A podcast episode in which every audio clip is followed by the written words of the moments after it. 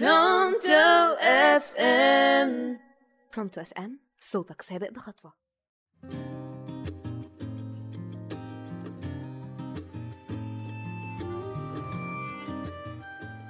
ما ينفعش تفضل في علاقة انت بس اللي فيها بتهون على الطرف التاني.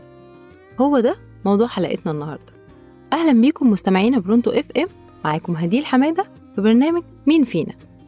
حد كان بيسأل سؤال وبيقول هي إيه أسس أي علاقة ناجحة؟ والله أنا في رأيي أساس أي علاقة ناجحة هو الحنية التفاهم والصداقة. الحنية إنك ما تهونش على الشخص التاني سواء أنت الغلطان أو هو أيا كانت المشكلة إيه. الحنية مش بتخليكم تبعدوا وتكبروا والتفاهم هو اللي بيحلها. إن يكون في دايما مساحة للنقاش. يحصل مهما يحصل إحنا قبل أي حاجة صحاب. يعني مصدرش عليك أحكام تحت مسمى الحب والغيرة. وأسيبك وأمشي. لا أنا لازم أسمعك عشان إحنا اتفقنا نكون أصحاب. زي ما كنت بسمعك وبتسمعني في حلاوة البدايات. كمان من أهم أركان نجاح العلاقة بين أي شخصين عموما هو التغافل. التغافل عن الهفوات والزلات دي ليها مفعول عظيم يا جماعة.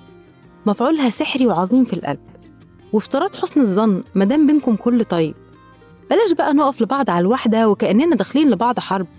فلما أعديها لك المرة دي افتكرها لي المرة الجاية. وده من باب المحبة. العلاقة يا تكون ملجأ آمن ليك من العالم وتلاقي فيها شخص ما بتهونش عليه شخص بيمحي حزنك بمجرد كلامك معاه. شخص بيعرف يحتويك بيعرف يسمعك ويخليك تحكي له أي شيء بدون خوف من ردة فعله أو بعده عنك. شخص حنين قلبه بيعرف يحب ويدعمك في حزنك قبل فرحك. تبقى مطمن دايما إنه جيشك الوحيد. أو بقى علاقة تكون زي الثقب الأسود في حياتك. تتوه فيها زي الدوامة وما تبقاش عارف أنت عملت إيه لكل القسوة دي. أو حتى للإحباط والقلق اللي أنت دايما عايشه مع الطرف التاني.